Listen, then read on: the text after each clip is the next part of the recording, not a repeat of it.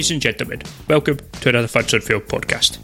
It's tricky to ride on time, to ride on time. That's right, that's right, it's tricky. Tricky, mind you. My name is Scott Morris, and today I'm joined by Drew Tavendale. Hi. Drew Tavendale, mind you. Not really, of course, the simple power of suggestion.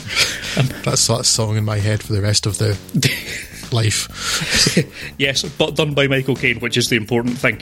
Run DMC versus Michael Caine, okay. telling you, it's, it's, it's, the way of the future. I'm going to start a, a cover versions podcast just devoted to doing that kind of thing. So, th- this entirely film related chat welcomes you to another intermission podcast where we just talk about films and stuff, what we've done, seen over the past month and a bit. So, without much further ado, I guess we shall just crash into the first one of them, What is a Big Shark? Which is, Drew, will you tell us about The Meg? It's strange to think that The Meg, a biopic of the psychic who was a substantial part of the early years of the BBC's National Lottery broadcasts, would gross over $500 million worldwide. But it has done just that. Okay, well, half of that is true. The Meg is a shark film, probably the most successful since the seminal Jaws, and takes its truly stupid name from the megalodon, the giant prehistoric shark that many of us are, alas, familiar with in movie form thanks to the considerably less than seminal The Asylum work Mega Shark vs. Giant Octopus. No airliners are downed by a shark in this film, though, and the jury is still out as to whether or not this is a good or bad thing. Marine biologists working in billionaire Rainn Wilson's underwater laboratory are attempting to prove that the ocean bottom isn't, in fact, the bottom of the ocean. And, it, and There's is, got to be a bottom, though, somewhere, right? And then that will be the bottom of the ocean. its bottom's all the way down, Scott. Yes, they're attempting to prove that the, the, ocean bottom isn't in fact the bottom of the ocean, and that it is in fact a thermocline of hydrogen sulfide, a discrete layer of super cold liquid below which there is a whole other ecosystem, unseen and unimagined by humans.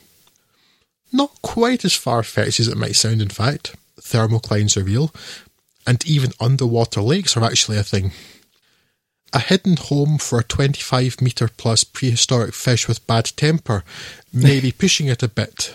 But, you know, hey, let's just go with it. When the research submarine is attacked by the Meg, incidentally, this, like Jaws, is a literary adaptation, but I'm going to stick my neck out here and suggest that Steve Alten's Meg, a novel of deep terror, is very much of airport thriller stock. um, and Submarine left stranded meaning that only one man can save them.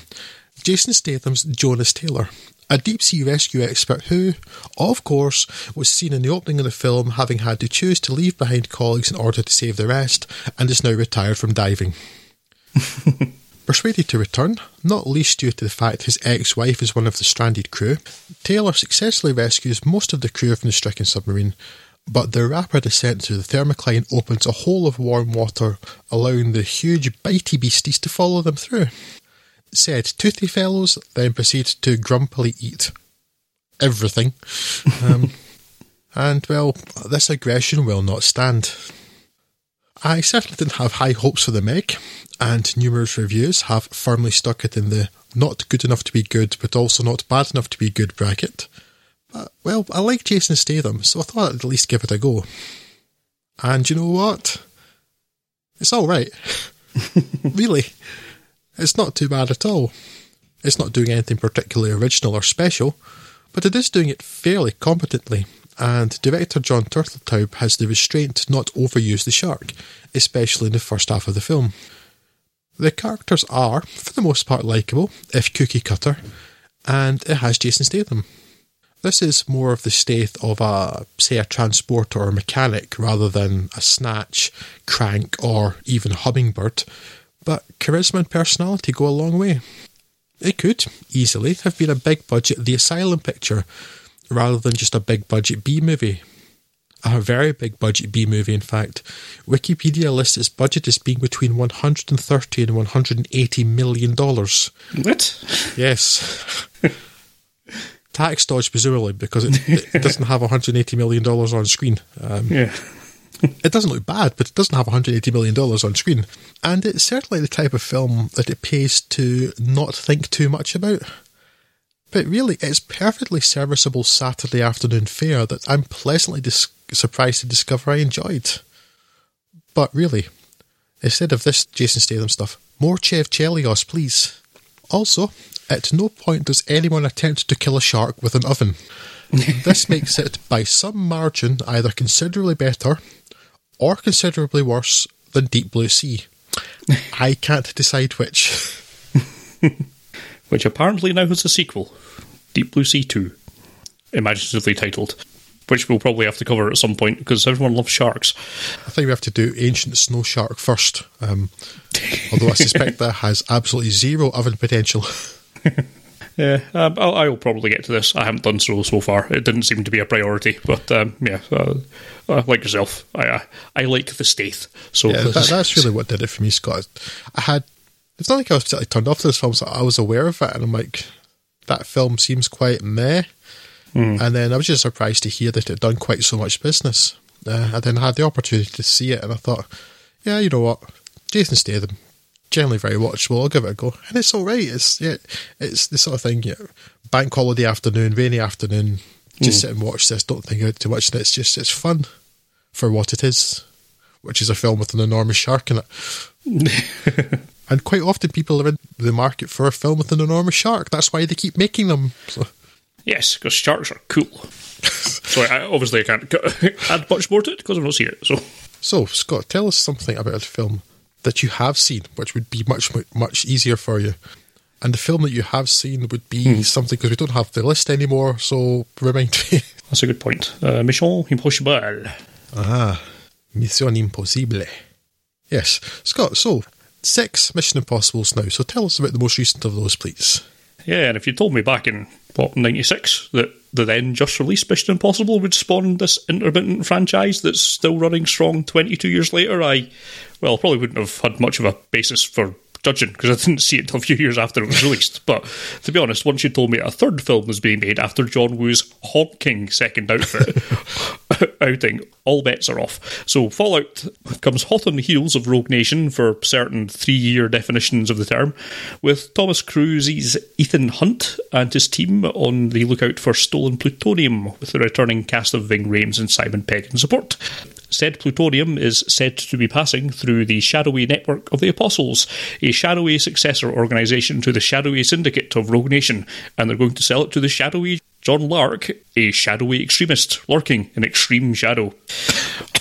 Hunt's team is being antagonistically babysat by Henry Cavill's CIA thug, August Walker, who immediately goes full on moustache twirling to the point that I assumed there must be some sort of double bluff going on as to whether he was going to turn out to be the bad guy or not, but it turns out it was in fact a triple bluff, which is functionally identical to a single bluff.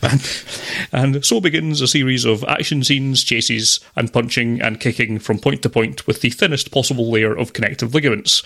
Now, I'm generally a staunch defender of action movies concentrating on action over intricate plotting, particularly when this film, in common with most other spy capers, is high concept nonsense. Same with most character work. It's great to have, but I'm not going to let it get in the way of a high adrenaline onslaught. And MIF, as I suppose I'll abbreviate it, just goes a little bit too extreme in this regard, and it feels like a video game where you're frantically hammering the X button through the cutscenes to skip to the next action segment. Though there's fast paced and then there's too fast paced. Very sexy uh, Discover Mole. Yes. Maybe it's because I saw this when I was still a bit jet lagged, but I didn't get any sense of character motivation whatsoever from the bad guys, and the interaction scene exposition was either rushed or forgettable, in as much as I can't remember half of why what happened happened. And of course, the correct amount of the returning Sean Harris's Solomon Lane in this film is zero Solomon Lane, so this is well over the RDA for it. Now, this has been called relatively frequently the best action film of the year, and you know what it, it, might well be, at least from the slender subset I've been able to see. Uh, it's a good old fashioned high octane thrill ride, benefiting from Cruise's Jackie Chan esque passion for murdering himself through stunt work that's commendable in an absolutely insane way. Although, for legal reasons, I must point out that no employee of Fudson Film Incorporated makes any assertions, positive or negative, on the state of the mental health of Mr. Thomas Fullerton Cruise, Esquire, or his stupid religion. Um, however, uh, this has occasionally been followed up by claims that this is the best action film ever, which makes me think that either I have started to take or ran out of crystal meth. It's got some great action set pieces, sure, but not much else, and the final act is a bit of a drag, and as good as the fight choreography in the lauded toilet fight scene is, neither Cruise nor Cavill can magically turn themselves into Bruce Lee or Tony Jaa. So let's have some perspective on this, please. This uh, is even the best action film in the Mission Impossible franchise. That, that's the most. People have genuinely said that. That that has baffled me, Scott a ridiculous thing to say. Yes. Not, I suppose, that Best Action Film of the Year is a title to be ashamed of. I mean, I definitely prefer Ant Man and the Wasp if you're going to count that as an action film rather than I was some, thinking exactly uh, that when you mentioned that. But it's, it's certainly more than worth considering if action cinema is your bag or bag adjacent.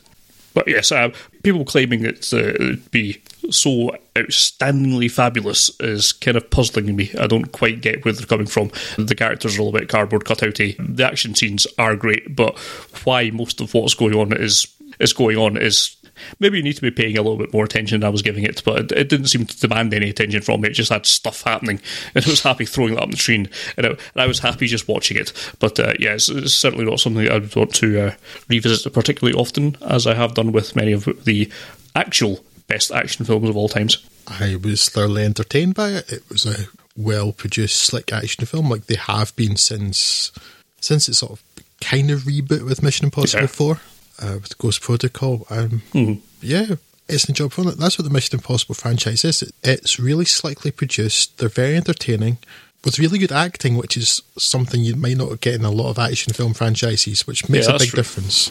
Yeah, uh, they are, however, undeniably formulaic, and it's getting a bit tiresome that they have oh, to. Ethan Hunt's on his own again. Oh, what a surprise! Yes, not even just that, just like oh, they're being betrayed by someone. However, did they come up with, with that idea? And it's like, yes. see this person who, within one half of one millisecond of appearing on screen, I had pegged as being the one who's going to turn out to be the betrayer, turned out to be the betrayer. Yeah, I mean, you need to work a bit harder at that, you know. Yeah, I mean, uh, as I saying, I thought that that seemed so blatantly obvious that I thought I must have been trying to sell you a dummy, but nope. Yeah, yeah it, was, it was too straight route one. it was too obvious. But it was like, no. Also, what was going on with that facial hair? That that does not suit that person at all. No. No. Maybe he just did it to mess with Warner Brothers so that we were forced to remove that when he did the reshoots for Man of Steel. Oh, sorry. Um, yeah.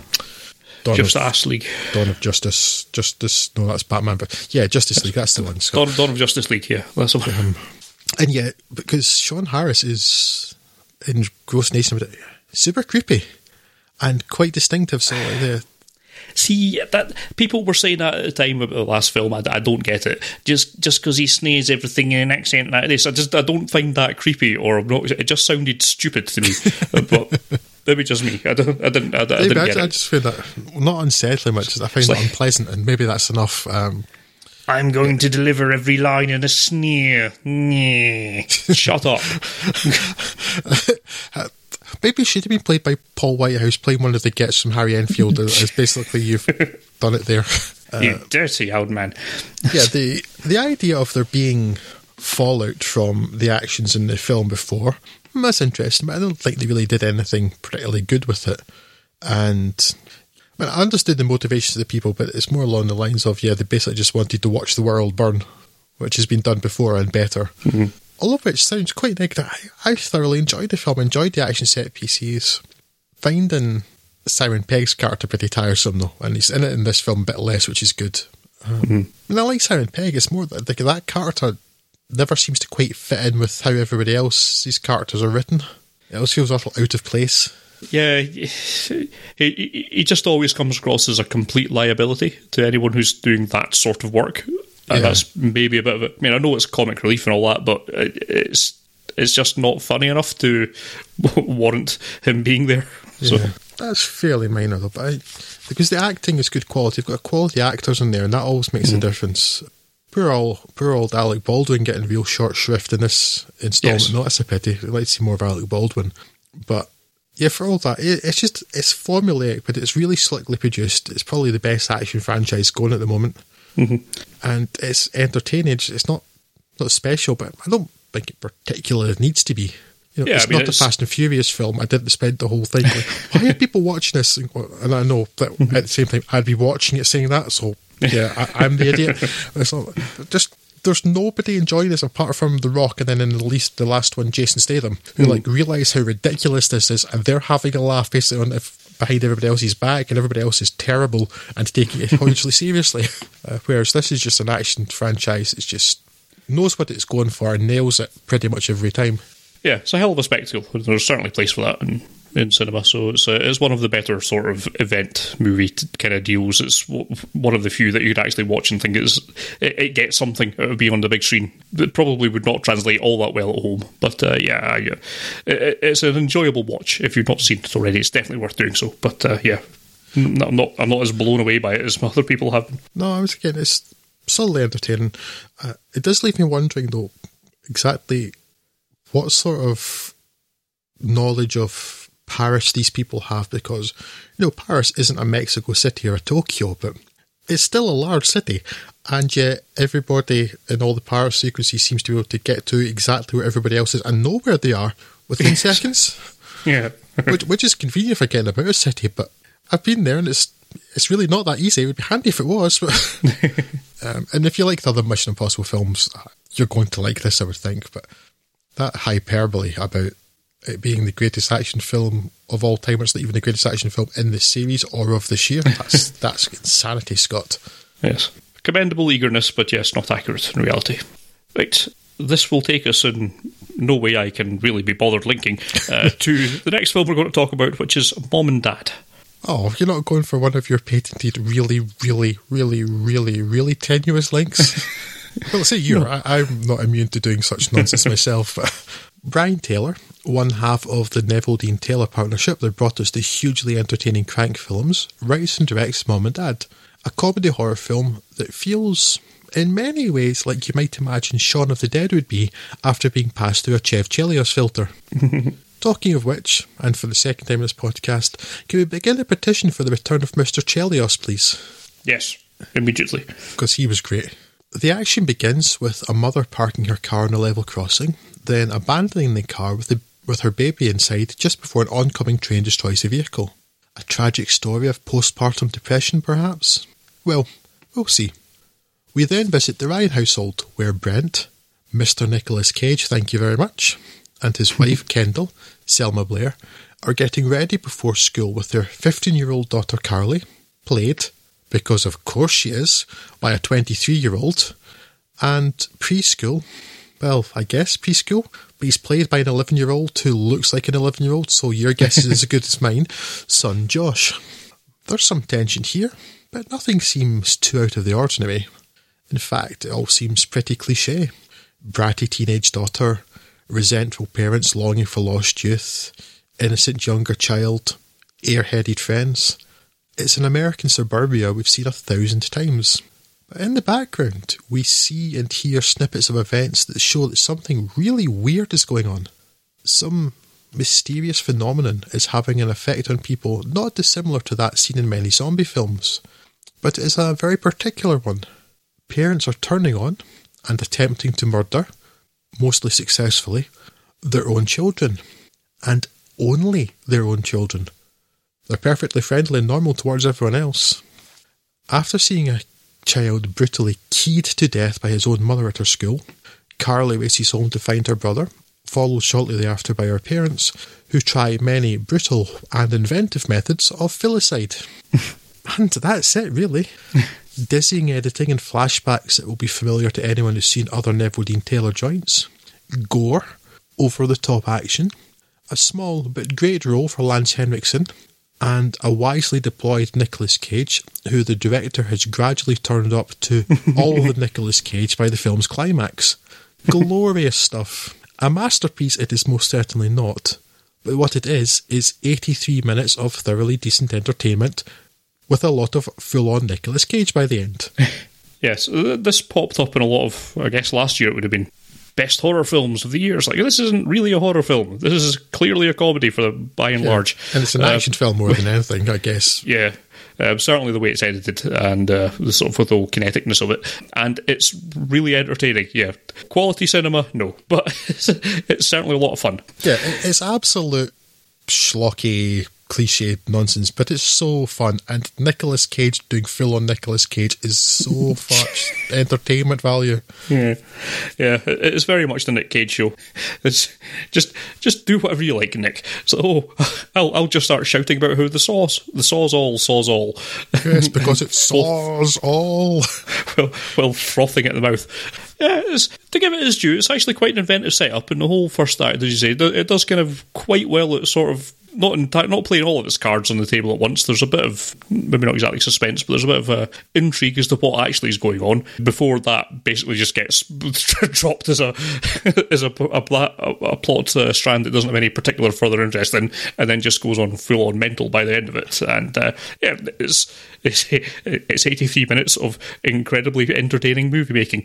Yes, absolutely recommended. I I really loved it. Yeah film of the year list material. Certainly not, but it's certainly a hell of a lot of fun. Yeah, absolutely. And yeah, nice to see Lance Henriksen back. Yeah, as murdering Grandpa.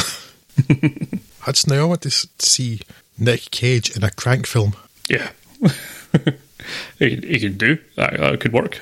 Like, as an antagonist in Chev Chelios getting him down, that would work. I think that's uh, we'll start writing that, and I'm sure Nick Cage would appear in it because he's Nick Cage. That's more or less what he'll do. Yes. How many films is Nick Cage doing a year? All. It's like, all, it's all films. of the films. Yes, that's right.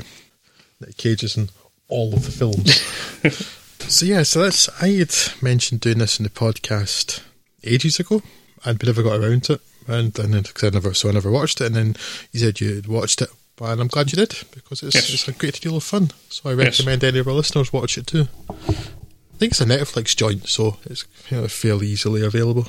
Hmm. So uh, we're going to move on from Nicolas. I can't do any sort of linking device either because I've no idea what this film's about. Other than that, I think I saw a trailer and it looked appalling. Tell me, is the trailer correct for the spy who dumped me, Scott? Um, it's maybe actually slightly better than the trailer suggests, but yes, The Spy Who Dumped Me. Mila Kunis's store clerk, Audrey Stockton, and Spencer birthday upset as she's just been dumped via text message by her now ex boyfriend, Justin Theroux's Drew. Consoled by her free spirited best friend, Kate McKinnon's Morgan, things take a turn for the unexpected when Audrey finds out that Drew is a spy, and for reasons I don't think are worth getting into in the context of this review, she must deliver secret information to a contact in Vienna to thwart an internal threat in the US and British governments. So, off Audrey and Morgan pop to the old world, pursued by various near do wells, and, well, as with any spy caper, things are not what they first appear. Now, this film is resoundingly, triumphantly okay. it screams okayness from every frame, boldly proclaiming itself as just about funny enough not to complain about much. It entreats you to think of it as adequate, and if at all possible, not think at all about Spy from a few years back, which ploughed a very similar path, but was much, much better in every regard. And Peter Serafinowicz and Jason Statham. Yes. It- It's trying to mine a little bit of situational humour from its action scenes, as the surprisingly Deadpool esque moments of graphic violence that ensue, uh, no doubt meant as some kind of counterpoint to the surprisingly warm relationship between the leads, and it does make that a little bit discordant at times, but it also contributes just enough to the average laugh quotient that, again, it's not worth getting annoyed about in a film this daft. It's a film that's spending a lot of time coasting on Kate McKinnon's brand of off kilter comedy, so to a degree it's her doing her thing again, with Kunis as a capable, whatever the appropriate non gendered, non heteronormative terminology for straight man is these days. In a decade, perhaps that'll be a criticism, but McKinnon is as yet far from being overexposed, so I'm on board with the off kilter. To a degree, it's a film with a much better cast than the script deserves, which helps things ticking along. I could go on, but to be honest, I'd be repeating myself. It's exactly average, and so is not worth going out of your way either to see or avoid. Meaning, I suppose it's a film that you will inevitably crash into, perhaps on your streaming service of choice, where you'll have an okay old time with it. I award this film average out of 10. Yes, um, I, I saw the trailer and I thought, well, this looks insipid. And what you're saying about it doesn't sound like it rises an awful lot above that. No, not really. Um, if you've seen the trailer, you can you can perfectly well extrapolate all the rest of the film, um, but probably it's it's maybe marginally funnier than the uh, trailer would entail. But yeah, not by enough that it's going to make me want to ask anyone to go out and see it. Uh, it's it's fine. I haven't had uh, a lot of success with the last few Mila Kunis films I've watched, so I'm a bit concerned about that. The last two that I can recall watching, not the two most recently released, I don't think, by any but one was Jupiter Ascending, which Right. is appalling. Unlike the Wachowskis, Cloud Atlas, which was sort of its reach extended its grasp, but was really interesting. Jupiter Ascending was just an absolute mess, and she was terrible in it. And then I watched the first of that. There were two. There could be more, but for all I know, Bad Moms. Right. And that was one of the most painfully unfunny things I've seen in a good long time. Well, at least for that was meant to be funny and wasn't. So I, I must admit I was a bit put off by um, her being in it. But yeah, I have nothing else to say. Certainly nothing worth mentioning. So because I'm not seeing it, and I probably won't. So there we go. Enlightening. That's that's the, what you come here for. I'm really sorry. I can't stop for talking now. Make me stop talking. I'm withering. I'm I'm, broken. I'm not going to. I'm not going to stop you talking. I'm going to make you talk about Hereditary, which is the next film we must Oh discuss. Christ! No, can I just talk about Mila Kunis um, fumblingly instead?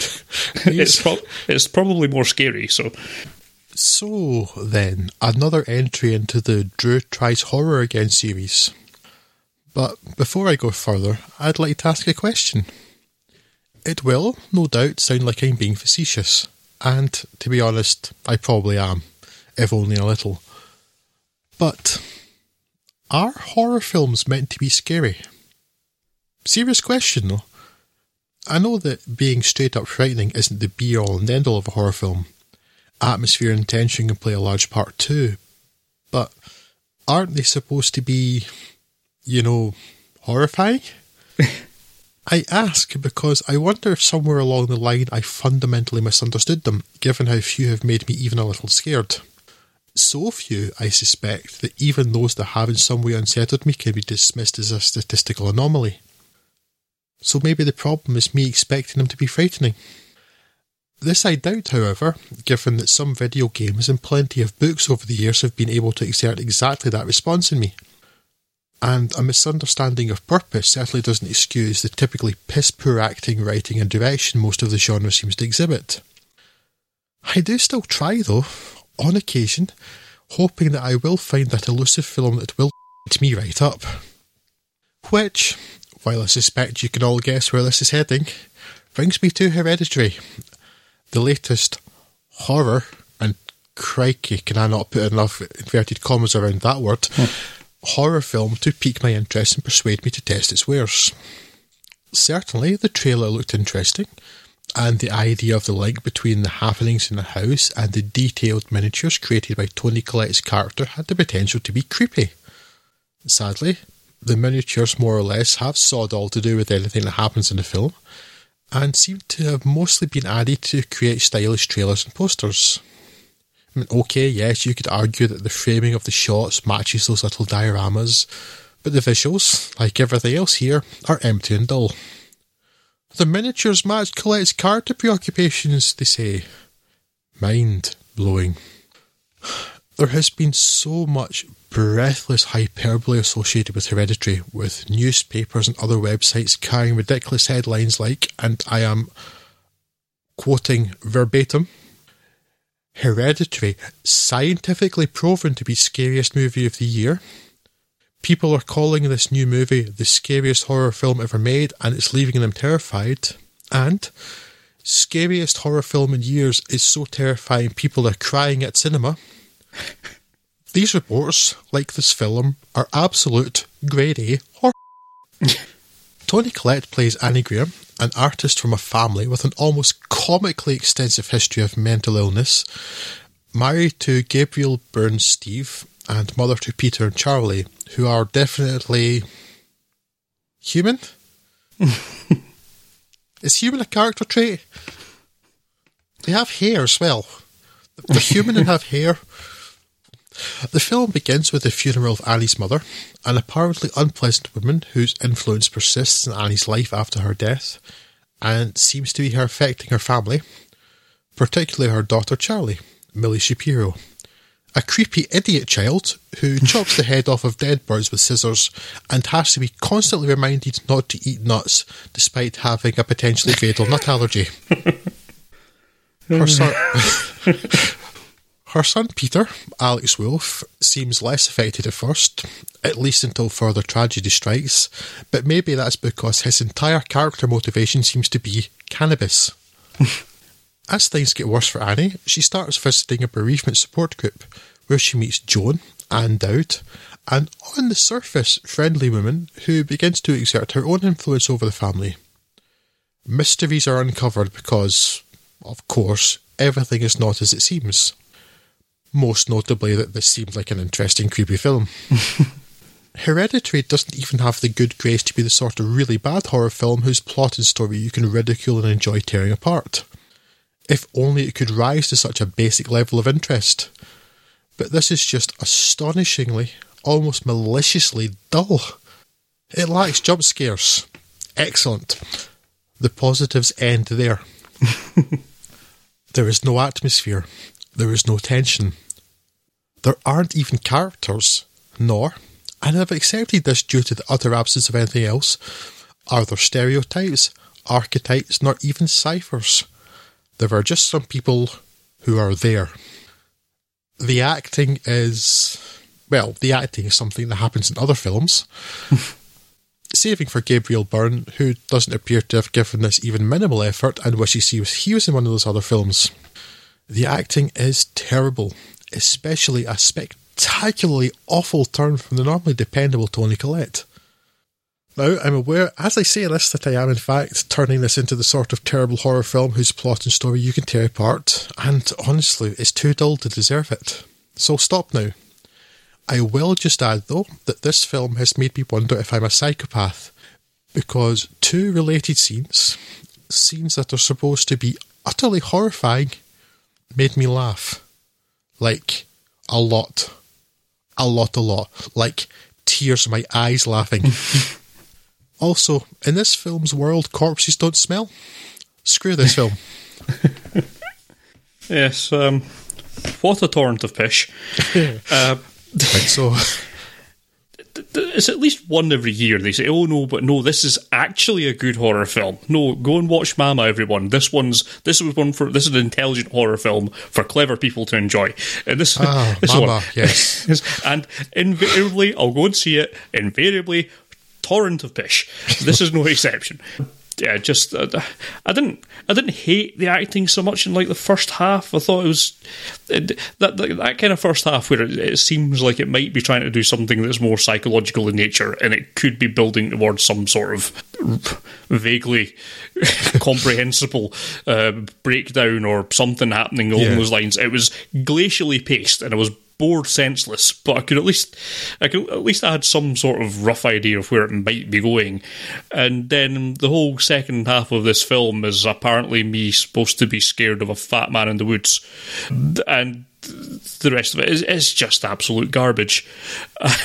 oh, it, it, absolute garbage. absolute garbage issue. It's got, I kind of just wish it'd been worse because I think I just enjoyed hating it. It was like I was just so bored by it. Yes, uh, just oh, t- t- two hours. I think it's about Bond. Is it Two Bond hours, seven minutes. Uh, and like just almost nothing happens. Like there's there's the one sort of shocking death in the first what half in that first half somewhere, like maybe Yes. two thirds through that, which I guess worked. But, but then it did nothing else to, with it, and uh, yeah, the, the rest of it was just hot garbage. Yeah. You know, how you say that this shocking death worked. You know how I said one scene made me laugh till I was had tears in my eyes.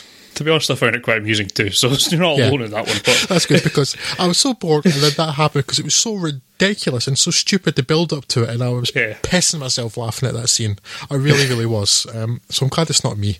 And then it's when that very scene is referenced in a miniature later. I was like, yeah, that's, I'm also laughing a great deal here. So if I am a psychopath, at least I have company. Yes, I, I- don't know if that's different if you're in the communal atmosphere of watching it in a cinema screen. But when I was watching it with my wife and my mother-in-law, I was like, no, we were all pretty much amused by that. It didn't. It, it was shocking, but shocking in a sort of ha ha kind of way, rather than shocking in the, the sort of way that I think it was intended to be. You know, there, there's films that, will, that that could like prey upon the parents' worst fears of children going missing and things like that, or your children dying, and I can understand why that would have a, a very real emotional impact on people, but not the way this is presented, where basically it's a wily coyote cartoon. Um, and it's, when Toni Collette turns into this wide-eyed, crazy person at the end, and the acting, I, I like Toni Collette a lot, and I've never Yeah. seen any hint that she could act this badly. I mean, she has to work to act this badly, surely. It's, Um, there's a scene right near the end where she's doing something to herself with I don't know, like a cheese wire or something, or um, and just this stupid wide-eyed look in her face, and it's it, it is absolutely risible. I, I mean, if people just like had found it scary and things like, I mean, okay, and maybe it didn't work for me. But as I said, the absolute breathless hyperbole about this, the scariest film of the year, the scariest horror film, everyone's like, there's not one thing that's even vaguely frightening about this film. Not even Yeah. a little bit. It's like it seems like it's almost objectionably, objectively boring. The- the- it just seems like I, I don't understand how you can defend it. I don't. Uh, I just don't get it. This is not the film for me. Right? Yeah. If you're if you like it, more power to you. But yes, dumpster Yeah. fire.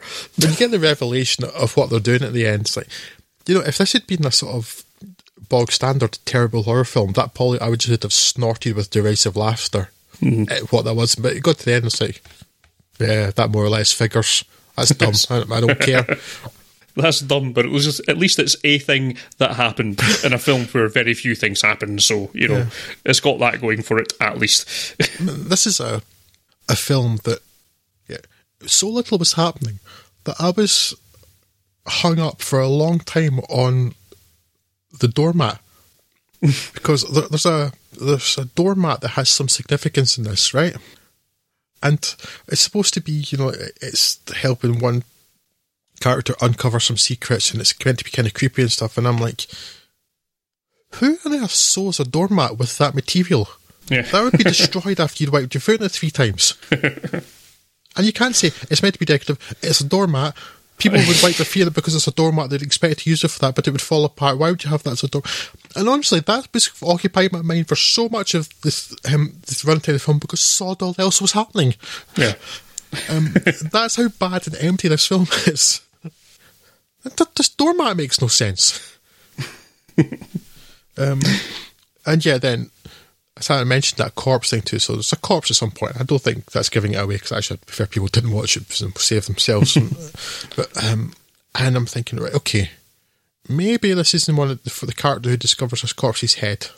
That that's kind of cliched, but okay, I'll go with that.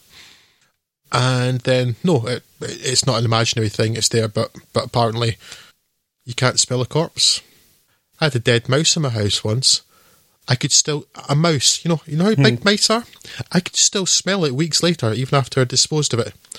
This is a whole human body. Well, no smell. Okay. Again, and when nothing else is happening, you begin to focus on that because you know your mind has to have something to do Yeah. while waiting for anything at all to happen, which it failed to do. So there we go. Yes. Hereditary. No, thank you. Just Also, see films that rely on some inexplicably stupid decision by a character to, to get their plot going. I hate them, and this is one of them. Hmm. Here's a character with an allergy and doesn't have the thing to treat the allergy that anybody else in the world with allergy would have with them at all times without ever even having to think about it. But no. mm, mm, no. now I'm giving this film more emotion than it deserves, so I'll stop myself right there. So, will we, we move on to please. a film, a film in which Pierce Brosnan sings, Scott, I believe. So I've been told. Yes. I've listened to uh, the first one, and I believe his singing was a comedy point in that one also. Yeah. Yes. So we are, of course, talking about Mamma Mia. Here we go again. And who's got two thumbs isn't a huge fan of musicals or ABBA and is using an idiom that doesn't make sense in an audio format? This guy. That's not to say I'm anti musical or anti ABBA, but I don't seek either out. Not my cup of tea, and I'm okay with that, which I gather is unusual for a white male with a social media account. Following on from the phenomenally successful original, which of course I haven't seen, apart from said clip of poor Pierce Brosnan being coerced into singing. uh, Wikipedia informs me that this is both a sequel and a prequel to the first, with two main strands. In the present, on the idyllic fictional Greek island of Valverde or something like that, uh, Amanda Seyfried's uh, Sophie Sheridan is on the cusp of completing the dreams of her now deceased mother Meryl Streep's Donna, prepping frantically for a grand opening of a swish yet homely hotel. It's made harder by her fiancé, Dominic Cooper Sky, being away in business, as are two of her three fathers, Don't ask. Stellan Skarsgård's Bill Anderson and Colin Firth's Harry Bright. Pierce Brosnan's Sam Carmichael is still around, however, and offers support, thankfully mainly through words rather than song, as are her mother's friends and former bandmates Christine Baranski's Tanya and uh, Julie Walters' Rosie. Of course, things go awry, but through the power of family and song, it all comes together in the end. Apologies for the spoilers. Interweaved with this, we get flashbacks to a young Donna, Lily James, graduating from university alongside young versions of Tanya and Rosie, played by Jessica Keenan Wynn and Alexa Davies, uh, resolving to go on a tour of Europe before heading back to her family. Of course, during this, she bumps into the young versions of Harry, Bill, sorry, and Sam, Hugh Skinner, Josh Dylan, and Jerry Irvine, respectively, and vignettes play out of their respective romance and breakups, with musical set pieces of various degrees of shoehornedness. That's a perfectly cromulent word. Now, great cinema this is not, and it is as cheesy as a slab of cheddar, but it's also so relentlessly good-natured you'd have to be deliberately curmudgeonly and and or diametrically opposed to the design goals of this film to get no entertainment at all from it. Um, as a non-combatant in this particular war, I'll say in general, the young cast do better with the old singing and dancing, and the classic cast are quite the inverse. But there's no outright bad turn in here. Indeed, given how broadly it's played, I'm not sure a bad performance is possible. There is, as you'd expect from a loosely strung together series of musical vignettes, no depth of plot or character. It's more of a variety performance series of entertaining cameos, particularly from the likes of Omid Djalili and Andy Garcia. Even if Garcia's sort of duet with Cher implies that they met during the Mexican American War. Um, Cher, looks, Cher looks great for her age, but that's a bit of a stretch. And uh, the double, back, double act of Christine Baranski and Julie Walters also delivers pretty well. Sadly, as modern day Richard Curtis is involved, there's an element of cloying sentimentality woven clumsily amongst the almost surrealistic plot developments and comic turns, more befitting a Blackadder era Richard Curtis, uh, but not enough to spoil the overall upbeat tone and nature. So, the point, if any, of this review is to say that I agree with the general consensus that even if you're no interest in what this film is nominally serving up, it's still enough to be enjoyable, and I presume if you enjoyed the first film, there's nothing here that would stop you enjoying this just as much. Not going to make my film of the year list by a long chalk, but I like this a great deal more than other highly regarded films we've spoken of here today. Yes, Mamma Mia out of 10. I didn't see the first one because I have no interest in it. Mm-hmm. I will not see this one because I have no interest in it. um, so I have absolutely nothing to add at all, and I'm actually going to let that stop me, as opposed to what I would normally do. So. Yes, uh, the only thing I'll add is I've been watching a lot of Preacher lately, so it was really strange seeing uh, Dominic Cooper appear in this as uh, just a normal person as opposed to what's going on in Preacher, which is mental and quite enjoyable. But yes, mental. right, um, which obviously brings us to The Predator, which is a film that Drew's going to talk about. Since appearing in a small role in John McTiernan's classic Predator in 1987, Shane Black has gone on to make a great name for himself, both as a screenwriter, Lethal Weapon 1 and 2, Last Action Hero, and as a director, Kiss Kiss Bang Bang, Iron Man 3, and The Nice Guys. So, seeing his name attached to The Predator, the latest installment in Fox's Predator franchise, naming though has not been the series' strong suit, along with frankly most other things, um, that it filled me and many others with considerable hope. Rather than bury the lead though, I'll just get this out of the way right now. The Predator, that's the new one, and not to be confused with Predator, because please see my remark about the naming, it's a worse film than Predator 2. Anyone who heard my thoughts on that first sequel in our Predators episode last year will understand quite how scathing a comment I intend that to be. it may even be worse than AVP Alien vs Predator, though that's not a discussion I particularly care to get into. I will say though that it, is, it isn't as bad as Aliens versus Predator Requiem, but then most things shy of being repeatedly poked in the eye with a stick aren't as bad as Aliens versus Predator Requiem. Although being repeatedly poked in the eye with a stick will have the same level of being able to see anything as Aliens versus Predator Requiem. Army sniper Quinn McKenna, Boyd Holbrook, is on a mission in Mexico when he is attacked by a predator, whose ship has crash landed on Earth after some far too uninteresting to care about internecine predator conflict. McKenna's squad mates are killed, but he manages to injure the predator and make off with some of its nifty space tech. which he mails to himself to keep out of the hands of the military's men in black he somehow knows will be coming for him. The Predator itself is captured and brought to a military laboratory that is kitted out with magical technology, tranquilizer rifles created by Nerf and or Nintendo by way of early 2000s Apple, and a Jake Busey. Because even this film's Busey is worse than Predator 2. Olivia Munn's evolutionary biologist, Dr. Casey Brackett, is brought in as an expert and of course immediately begins asking to interview Quinn McKenna and espousing theories on the modus operandi of extraterrestrial game hunters and the purpose and design of advanced alien technology. You know, just like evolutionary biologists don't. the alien beastie wakes up and escapes. Who'd have thought Earth sedatives would be less than entirely effective on a creature from space, right? and Dr. Brackett is one of the few humans who manages to escape. So Sterling K. Brown's Man in Black in Chief, Will Traeger, orders her to be killed because this film was written by a 12 year old. Brackett is saved, however, by McKenna and a busload of imprisoned military veterans who suffer from a variety of mental health disorders and were, it seems, incarcerated in the US government's cartoon crazy person prison. This ragtag group of caricatures then heads off to the house of McKenna's estranged wife, Emily, Yvonne Strahovski, because the alien technology everyone, including other predators, wants to get their hands on has ended up there due to a hilarious mix up with an unpaid P.O. box bill.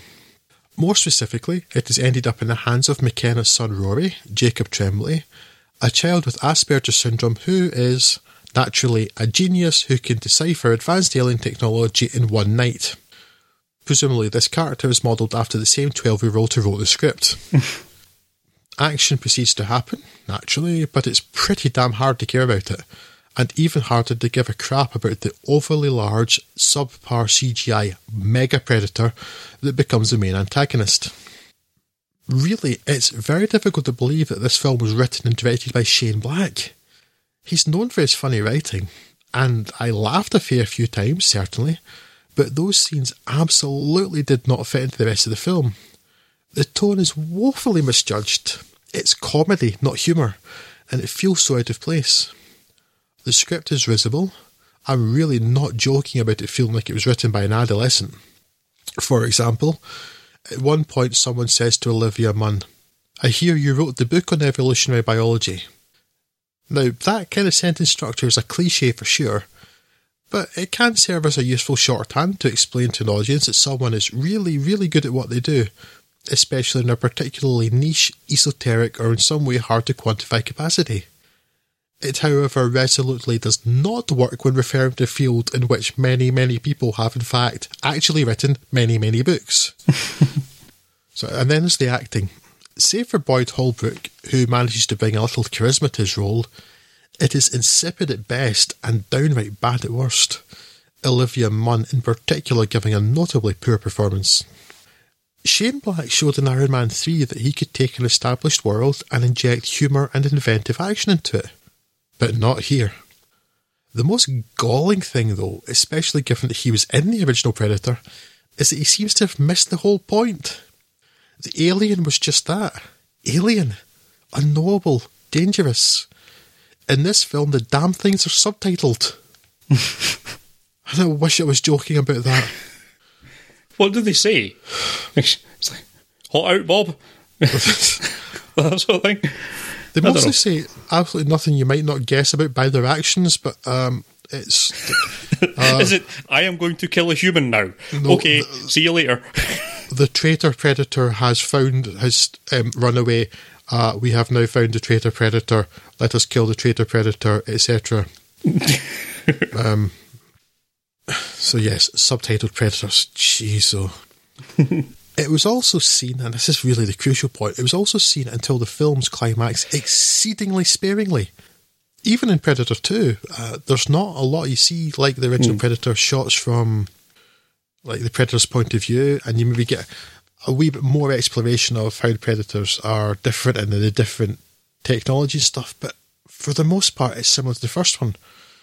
And the Predator 2 even has some inventive shots, like that scene because the first film was set in the jungle, and the second film you think it's in the jungle, and then the helicopter just rises above the trees, and you see them in Los Angeles, and it's like you've got the the juxtaposition of like it being the urban jungle, but also just it's a fake out to the audience. Mm. Actually, there's some real craft there. Not here. But as I said, yes, in the original, they're exceedingly sparingly used. You don't see the Predator much until the end, when he's in his final confrontation with Arnie. In The Predator, again, that's this one, the new one, because they all just use a number. For God's sake, use numbers, filmmakers. Um, in The Predator, the creatures are on full display from the get go, and rather than a tense game of cat and mouse with horror and slasher elements, it's just a bog standard action film. And boy, is that dull. I have a whole list of complaints. It's an actual list. I'm not even using that figuratively. I have an actual list of complaints for this film. So, yes, more of them.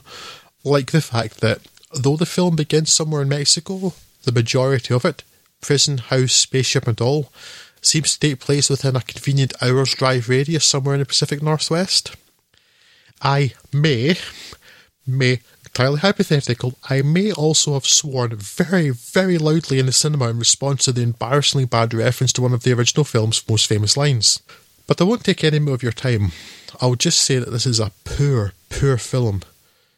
Quelle deception. Don't waste your time with it. I am disappointed because uh, I'd allowed myself to be a little bit hopeful about this, but uh, yeah, me too. Not hopeful enough to go out and see it, obviously. But uh, oh, that'd be crazy. yeah, uh, no, that's a great pity. Uh, hot garbage, Scott. Absolutely hot garbage. Hey, what what downer to end on.